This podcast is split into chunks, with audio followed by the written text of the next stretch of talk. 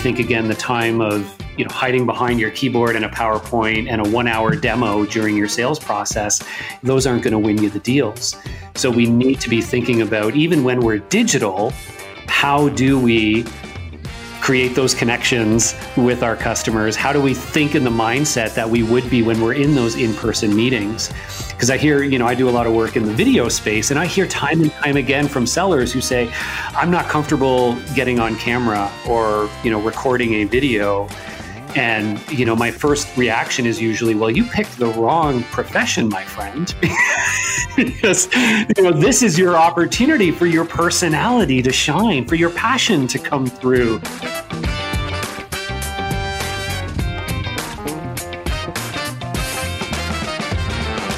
Hi, friends. Welcome to the Sales Enablement Podcast. I'm your host, Andy Paul. That was Tyler Lessard. Tyler is the VP of Marketing and Chief Video Strategist at Vidyard.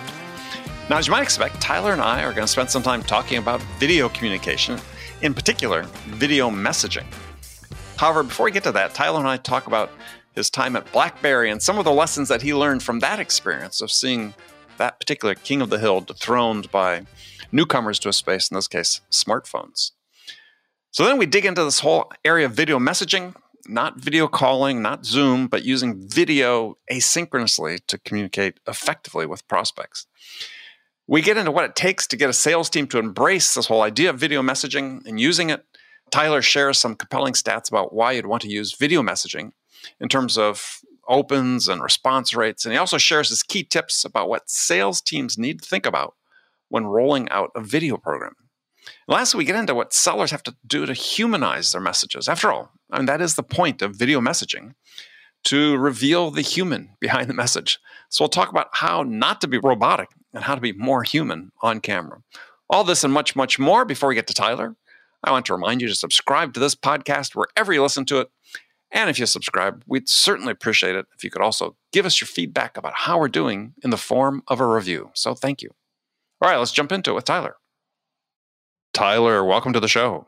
Thank you. It's a pleasure to be here, Andy. Well, it's a pleasure to have you. So, where have you been uh, hiding out during the pandemic? Well, I've been spending most of my time either in my home video studio slash home office, but we'll, mm-hmm. we'll talk about that a little bit later. Uh, in, in, the, in as, the, Toronto area, right? yes, I'm based just outside of Toronto um, here, enjoying the the final throes right now of our summertime. Before snow starts, I mean. Yes, exactly. 10 months of winter and two months of bad skating.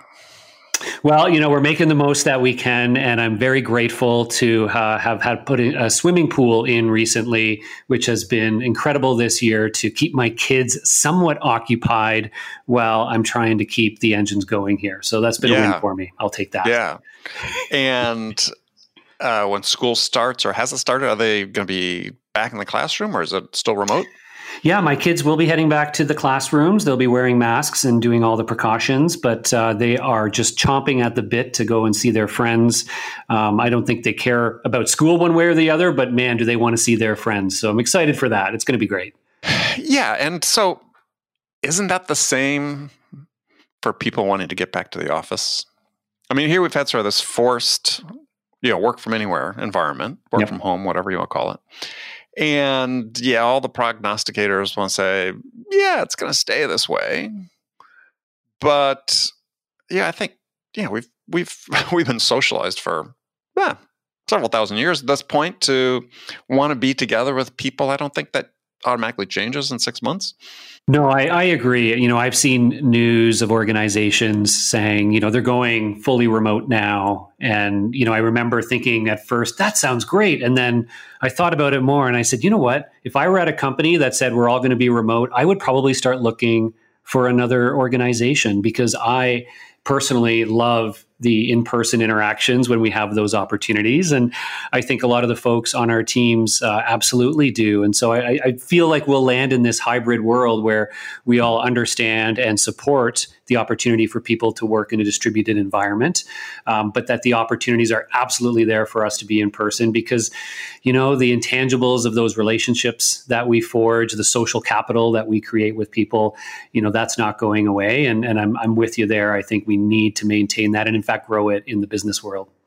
Yeah, no, I speak from the perspective of someone who's spent the last 20 years working on my own, um, you know, with my own business uh, with one employee. But, you know, it's like, I think back to my work experience. I think of the customers I have, the clients I have, and I work with. Uh, now, again, working with the company, it's like, yeah, that's, I mean, yeah, people have the options, but I think people are going to, not everybody's, quite frankly, not everybody's made to be you know a solo worker working no. remotely.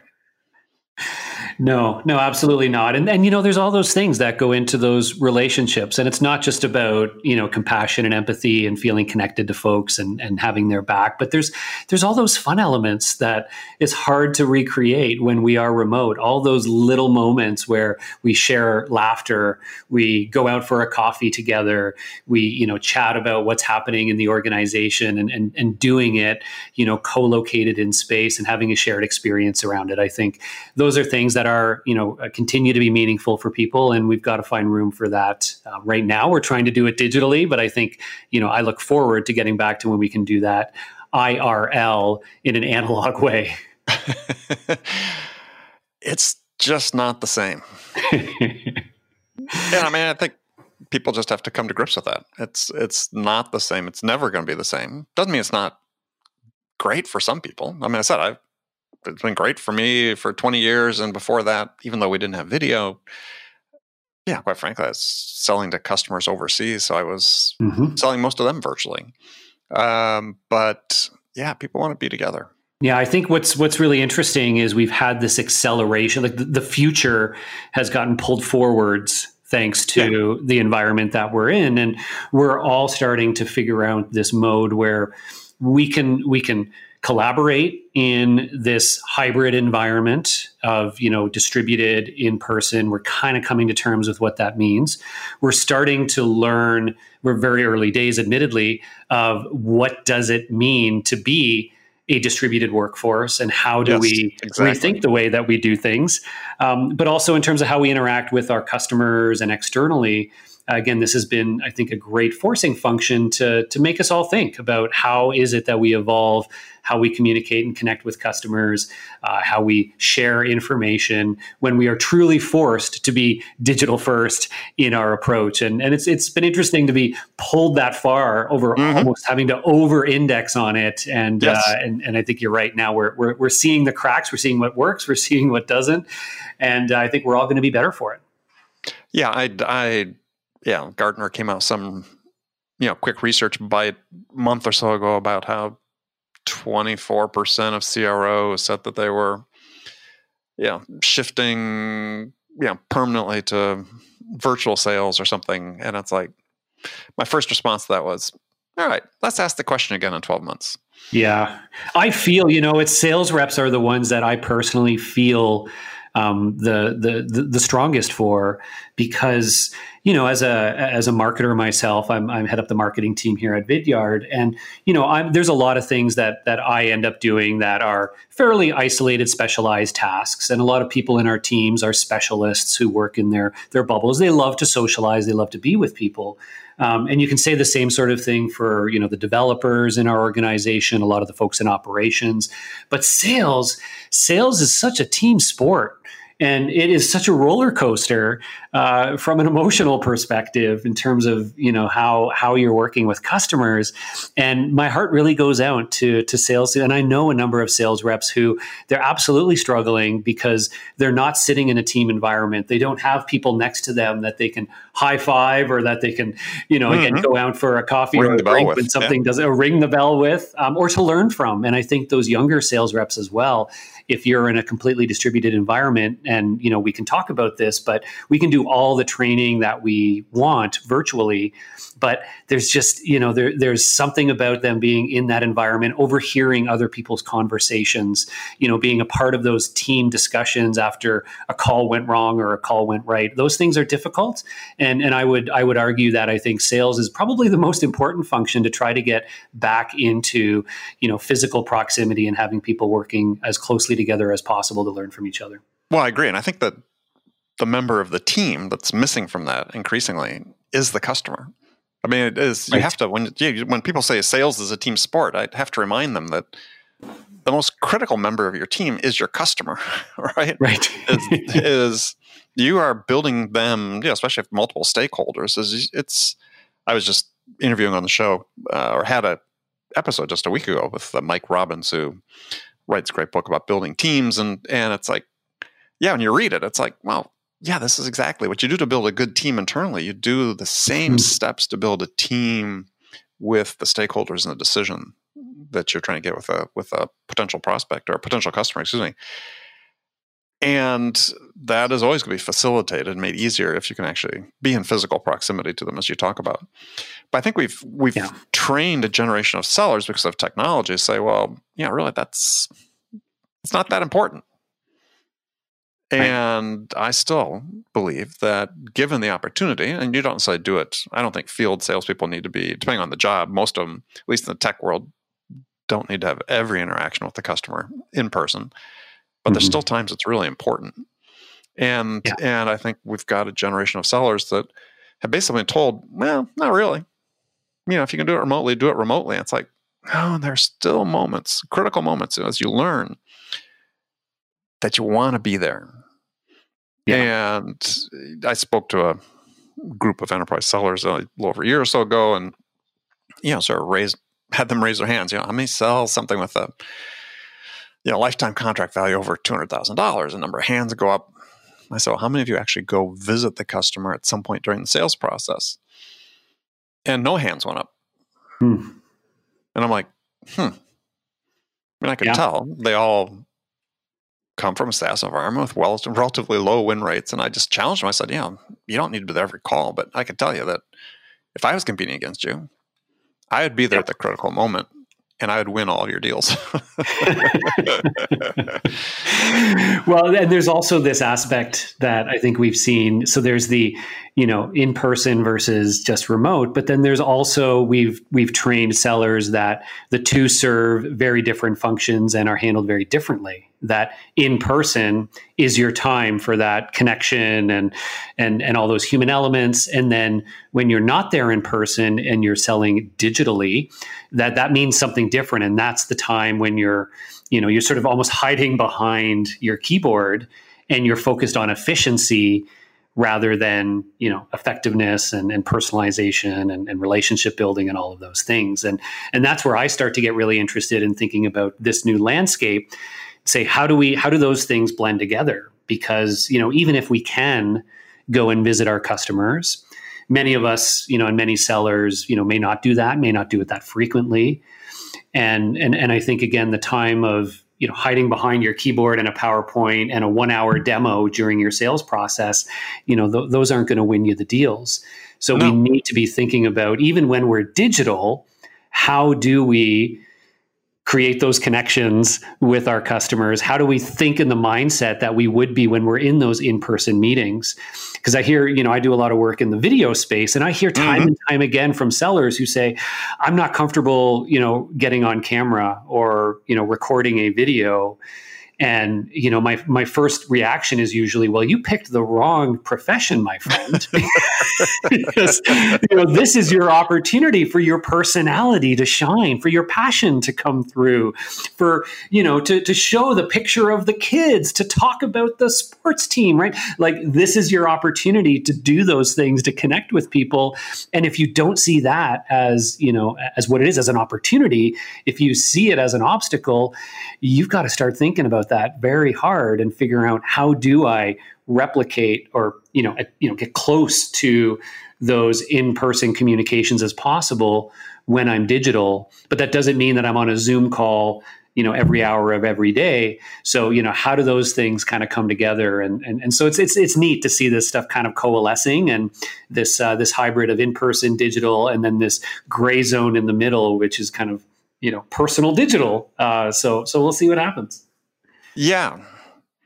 Well, I mean, it's it's interesting because already there's been some research saying that actually a phone call is a better way to capture nuance in someone's voice than a Zoom call. Mm. Right. because there's fewer distractions, right? You're actually listening, you're actually paying attention, and so on. So I, you know, it's it's like sure, we've embraced Zoom for a good reason, and I generally prefer to have a Zoom call as opposed to a phone call for a lot of the reasons you talked about, right? Just because of that, you know, I feel like it's a better chance for me to show me, but yeah, it's not it's not necessarily a given that it's really the most effective tool.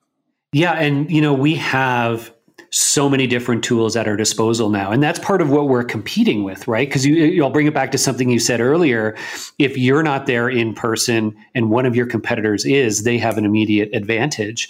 And yeah. the same thing applies to how people and how sellers are using different forms of media today because it is all, you know, you know, text, social, video, audio, um, podcasts, right? The list goes on. That all these mediums are highly accessible to the other sellers you're competing with, and they may or may not be using those as ways to engage those clients.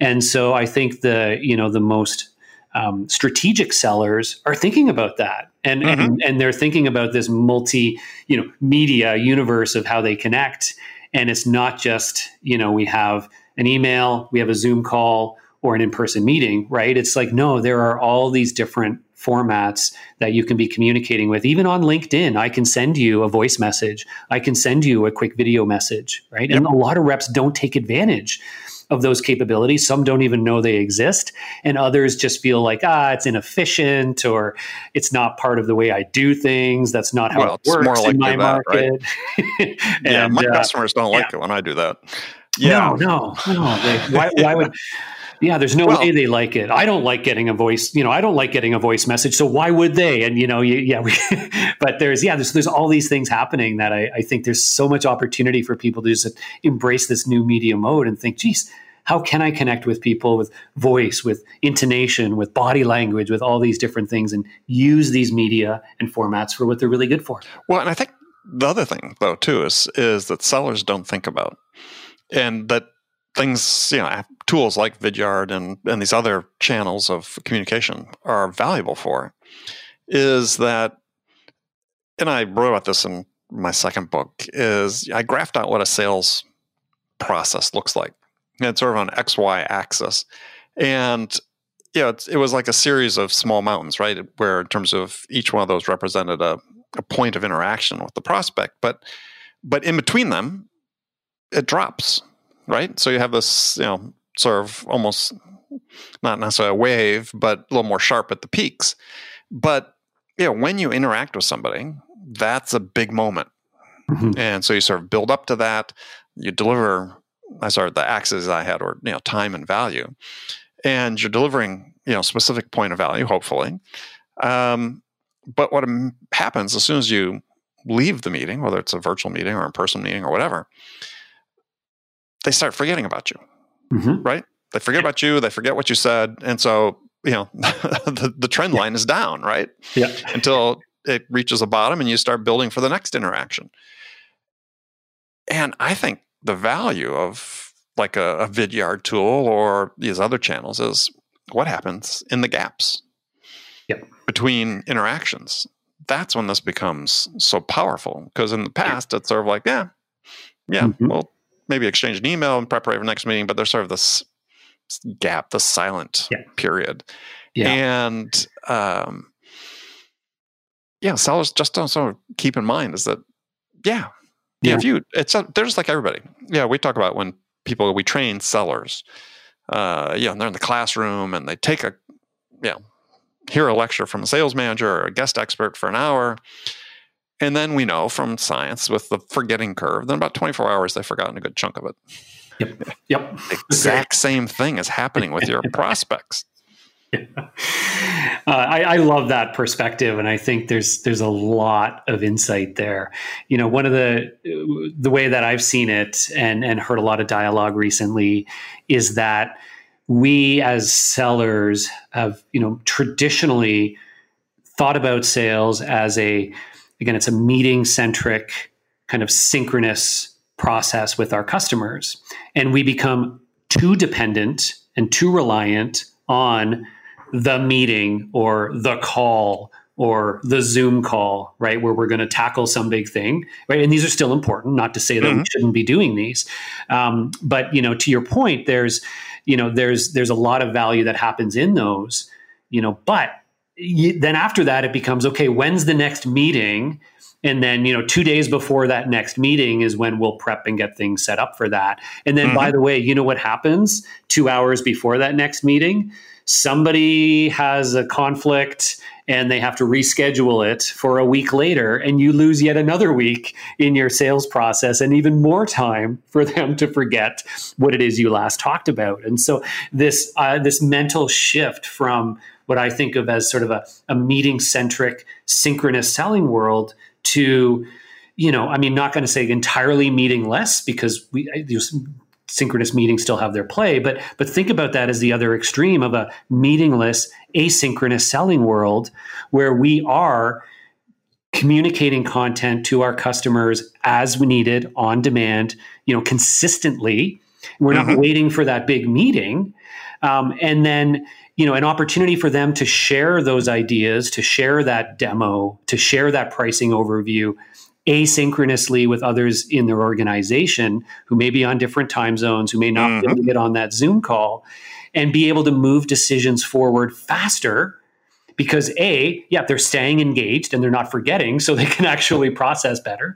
But also we're not leaving those time gaps of oh yeah let's find a time in everyone's calendar and then dealing with cancellations. And so i think there's something to be said about that idea. And i think the promised land is somewhere in the middle of those two. I don't think it's entirely meeting centric i don't think it's entirely meeting less but those reps who have that mentality to say yep those meetings are certainly a you know a high point in this process but each and every day I can be moving this forward by sharing some right. kind of information, by updating them, by sending them a custom video that walks through that question they asked that they can watch on their own time and I can get feedback from it the next day, not when they happen to have 30 minutes in their calendar to hop on a live call.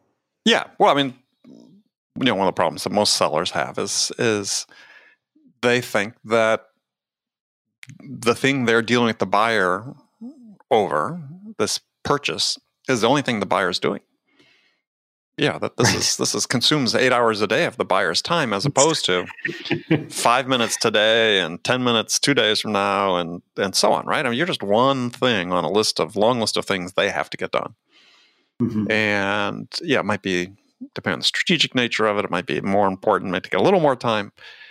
But generally, you know, when you look at it, think about a sales process as being these series of peak events with valleys in between, yeah, you need to fill the valleys because the other problem with the valley is, as you talked about, as you start being re-engaging with them a couple days before the next scheduled meeting, really what mm-hmm. you're doing is you're re-educating them about what you talked about the last time. Right. Yes. Yeah, and we see, you know, the, the the sellers on our own team, I think, do this very well from from what I've from what I've seen in in that, you know, during the process, they are intentionally you know dripping information into those accounts. Uh, sometimes it is off the shelf information. It might be, hey, you know, the, um, I thought you might like this perspective on this topic mm-hmm. we were discussing, and it was a recent blog post or an article or a video interview or a podcast episode. So they may be sort of adding value as they go and, and keeping again the conversation top of mind, or it may be in some cases where they are creating something custom and sharing it, which could be you know, it could be just an email, but more often than not, they are recording a quick video using just their webcam to deliver an update where they're using a screen share to walk through something. Mm-hmm. And so they may be doing a quick recap of a certain you know feature function benefit that struck a chord on that previous call and they're using that as a as an excuse to touch base again a couple days later and say hey i just wanted to uh, to send you a quick you know summary of that feature that we talked about here i'm actually going to quickly show you exactly what that looks like um, so that you've got a visual perspective on what we were talking about. And then they'll spend two minutes doing a screen recording you know actually showing that and then sending that over. Right. And again it's like little things like that that you know can i think go a long way to continuing that conversation in those you know off hours if you will keeping things top of mind. But you know that stuff becomes super shareable right and and we you know i think we we underestimate the importance of giving our champions um, at, at these accounts shareable content, shareable information for the others at their organization because you probably have no idea how many people are really involved in that buying decision. Yeah. And so by arming them with those sorts of insights content, whether it's off the shelf or custom, can go such a long way and sometimes farther than we even know to moving things forward faster. And I think we need to make that just a part of how we sell and a part of our process. Well, and I think the other part of it too is, and this is, you know, again, a perspective that that most sellers don't don't carry. And I think one of the power or one of the powers of video messaging, beyond beyond the ones that you talked about already, is that you know, for every stakeholder involved in a decision, they operate at two levels. They operate at a personal level and a corporate level. And and if you can use video to help you connect at both levels, you know, whether it's right. content that helps them with the specific priority they have for this project that they want to share their point of view.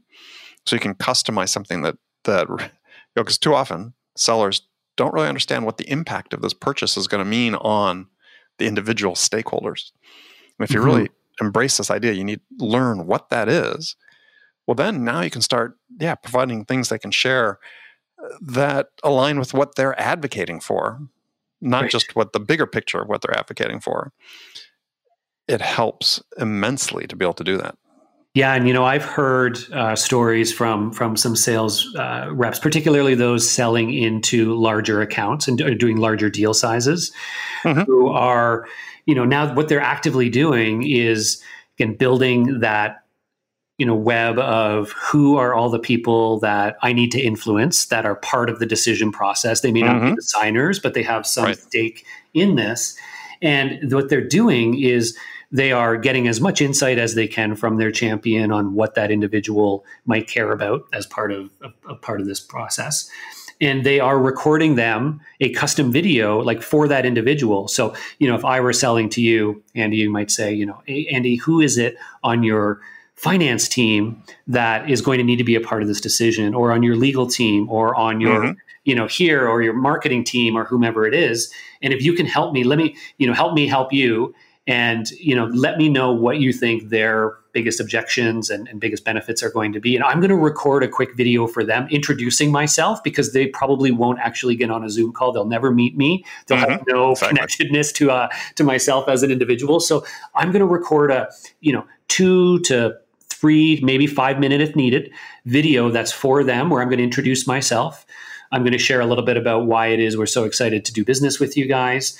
And I'm going to show them and explain clearly in their terms how it is that I can help them or how it is I'm going to work with them and their team in this process.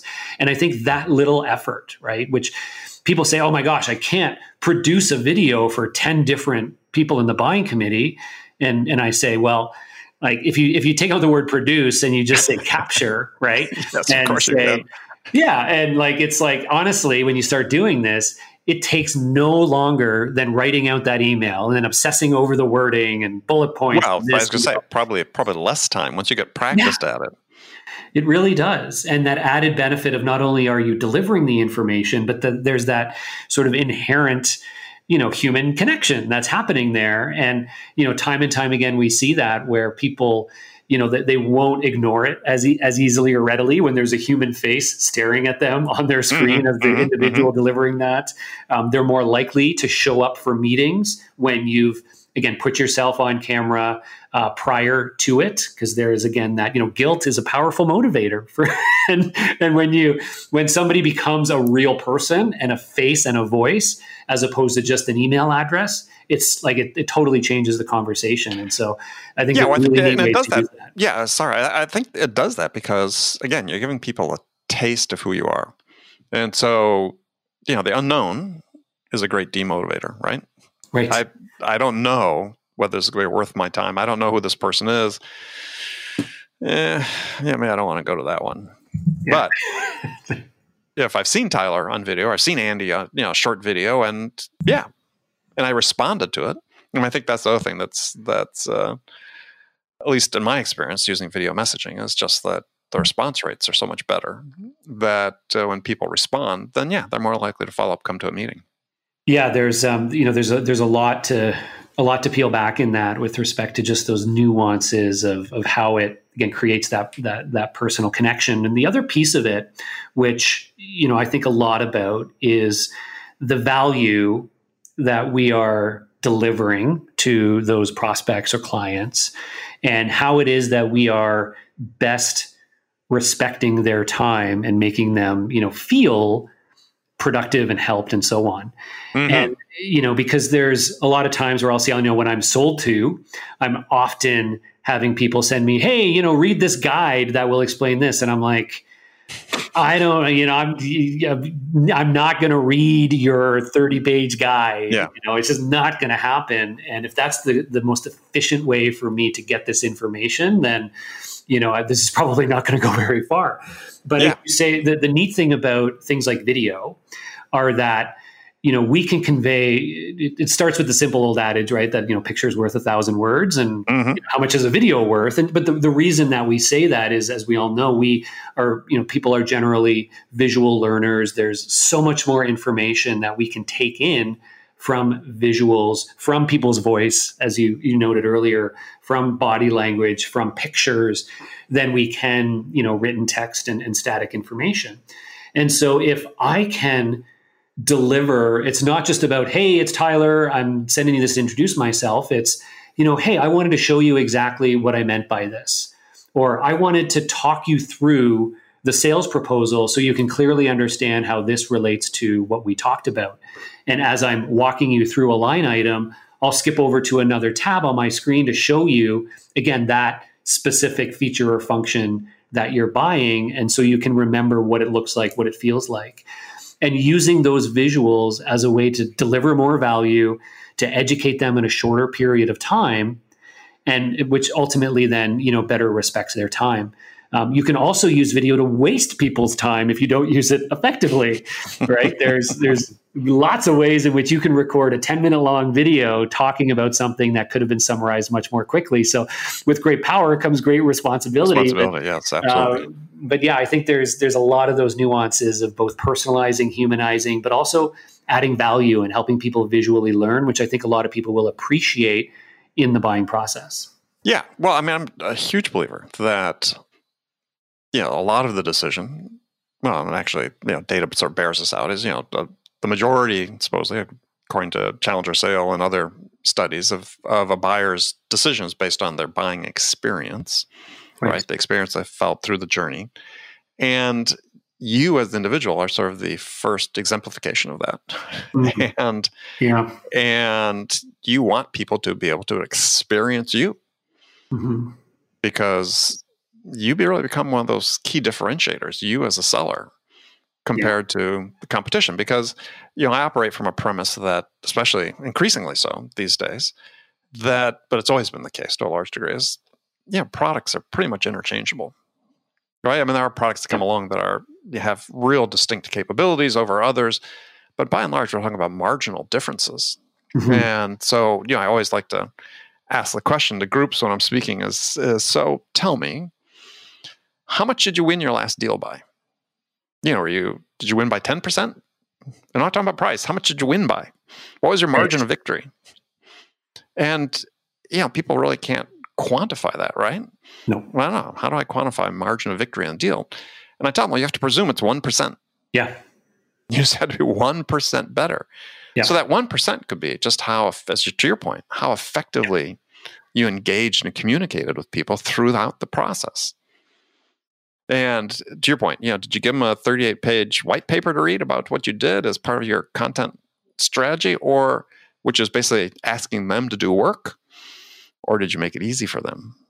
Yeah. With, hey, more bite sized insights I'm providing throughout the process, questions I may be prodding you with that maybe we didn't ask as part of discovery, but still things that you need to think about, you know, perspectives, yeah. all these things that can be accomplished very effectively uh, using video messaging.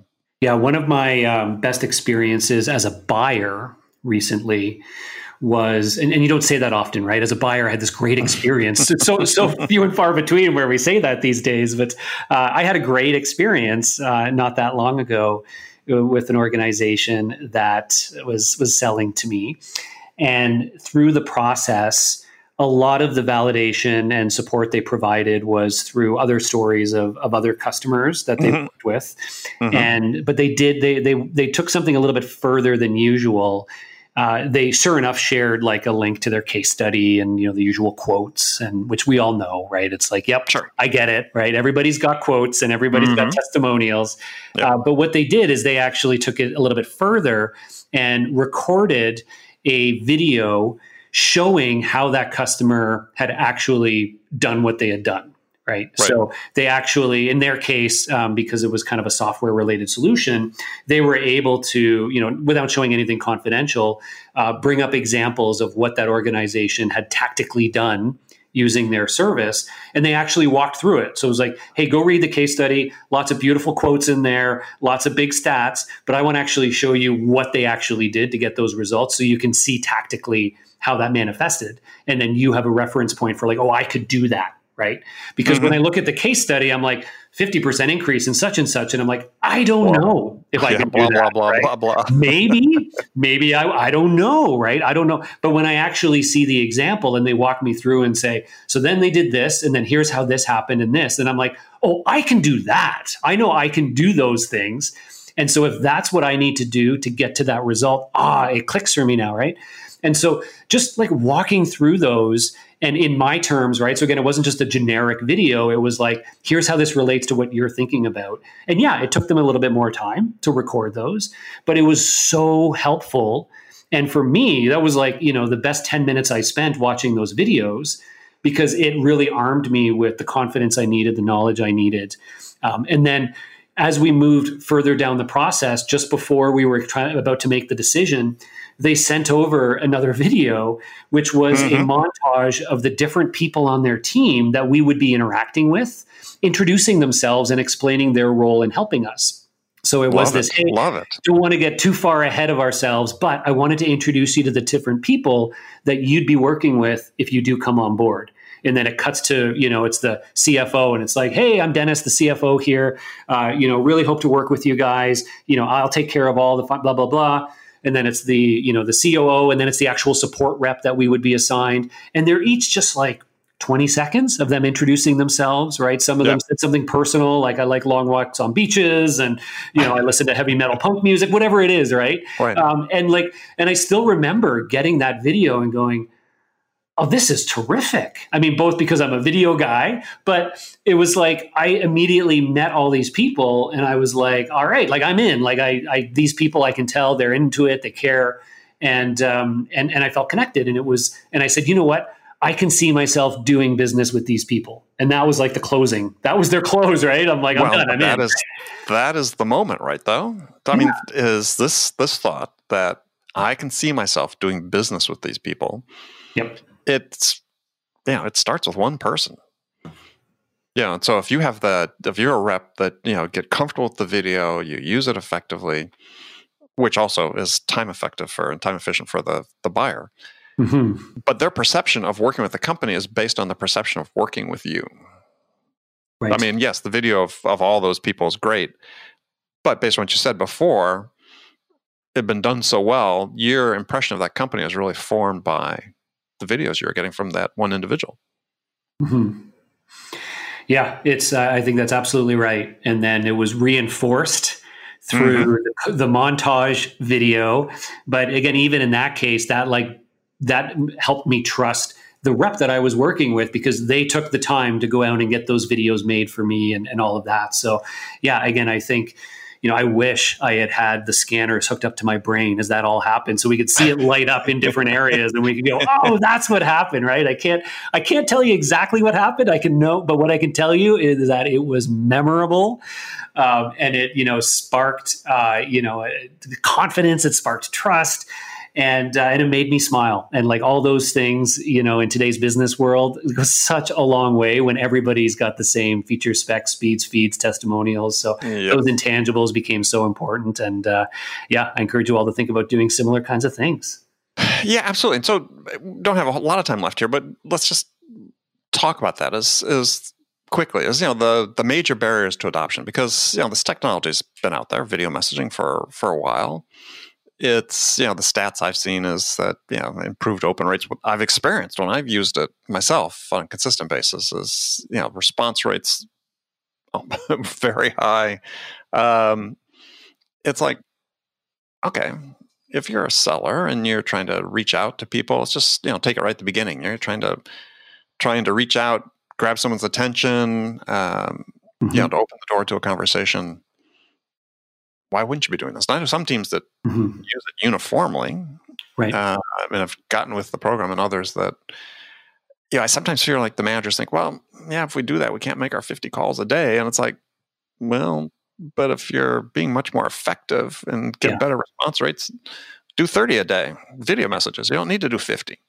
Yeah, I think for a lot of folks, you know, for the individuals as well as the managers, part of it is simply the the fear of the unknown and you know is this going to work? It's new right? I don't know. Like i've never incorporated recording and sending video messages as part of our prospecting.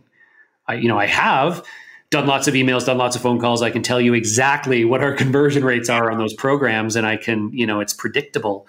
But i think that's part of the challenge as with any new approach or new technology or new methodology is is that inherent you know unknown that comes with it. And so i think for a lot of people you know now is the time to to just start to experiment with this. Because if you if you if you rewind a couple of years ago this whole idea of recording and sending somebody a video you know it wasn't even feasible without jumping through serious hoops and mm-hmm. posting a video to youtube. And but the reality now for those of you that you know this is a new idea um, you know what we're talking about here is you know there's tools like vidyard and others that it's literally one click in your Chrome browser or Gmail or Outlook to record a video using your webcam or a screen share. And then one click that it will drop the thumbnail image of that video into a message, could be an email, could be a social message, and that hyperlinks out to a page to watch that video. And you send it off. So it's literally as easy as click to record, click to send. And when somebody clicks to watch it, they go to a dedicated page, they watch that quick video, and, and they move on. And so I think for a lot of people, it's just starting to understand that of like, oh, wow, we can try this out. It's easy, it's free, I can just get going. So let's start experimenting with it. But then where we also start to see people fail is that either they you know they try it a few times right like a lot of different things they try it a few mm-hmm. times it doesn't have the immediate response and then they're like oh it didn't work let's right. try something else right um, it's kind of like cold calling right if you made five cold calls and didn't book a meeting would you give up on it Probably not. You'd probably, you know, sort of keep at it. You'd learn as you go, and you'd you'd start to master it and learn it. And um, I think video is the same way. That right now we just got to think about, you know, how do we how do we try it? Um, how do we put it through its proper paces? But also, how do we use it in different ways? Uh, creatively because that's also where a lot of people get blocked is okay i get it i can record a video and send it but i don't even know like when does that fit into my sales process why would i do that and, and I think that's just where you've got to put it through the lens of the people on your team or your own role and say, well, if I'm prospecting, if I'm doing outbound prospecting for new business, the role of video becomes getting people's attention and getting them to respond, right? So now it's it's a tool to stand out by mixing it up and not just sending an email or a phone call, mm-hmm. but sending a message with a video that's bright, that's visual, that gives them a chance to, to respond in a, in, a, in a bigger way and boost your response rates. So that's like the role it can play in prospecting. If you're talking to account executives who they're not trying to get noticed, they're trying to move deals forward and build those relationships and shorten their deal cycles and increase their close rates. And then you start to say, oh, well, in that case, video becomes a tool now to maintain that personal rapport to your point with you know periodic video messages to keep the conversation going. It also becomes a way to educate people faster by delivering them richer you know content that they can see not just hear what it is you're talking about. And so it becomes a way to build the relationship and to shorten deal cycles by accelerating their knowledge accelerating their education um, and so I think you know we just gotta gotta keep that in mind. Of there's lots of ways we can use it. Video isn't a separate thing; it's another way to communicate with your customers and try to achieve your goals. Um, it just so happens that you're looking into a camera instead of looking at your keyboard. Right. I love it. I love it. All right. Well, Tyler, we've unfortunately run out of time, but um, been great having you here. Well, thank you so much. That was a, a, terrific conversation. I really appreciate hearing your insights as well. I think this is a, really neat time for all of us and, and a time to, to try try new ideas. So appreciate it, Andy. Thank you. And if people want to connect with you, how could they do that? Uh, so you can find me on LinkedIn, of course. So Tyler Lessard, L E S S A R D, VP Marketing at Vidyard. So please connect with me there. Uh, you can also head on over to our website at vidyard.com and you can actually start using some of these tools for free if you're so inclined. Vidyard.com slash free. You can sign up and literally within three minutes be recording and sending videos out to your clients. So give it a whirl and connect with me on LinkedIn and let me know what you think. All right, Tyler, thank you so much. Thank you. Okay, friends, that's it for this episode. First of all, I want to thank you for taking the time to listen. As always, we're so grateful for your support of this podcast. And I want to thank my guest, Tyler Lessard, for sharing his insights with us today. If you enjoyed this episode, please subscribe to this podcast, Sales Enablement with Andy Paul, on iTunes, Spotify, or wherever you listen to podcasts. And if you could also leave us a rating or a review, let us know how we're doing. Well, we'd certainly appreciate it. You can do all that on your phone in less than a minute as soon as this episode is over. So thank you for your help. And thank you so much for investing your time with me today. Until next time, I'm your host, Andy Paul. Good selling, everyone.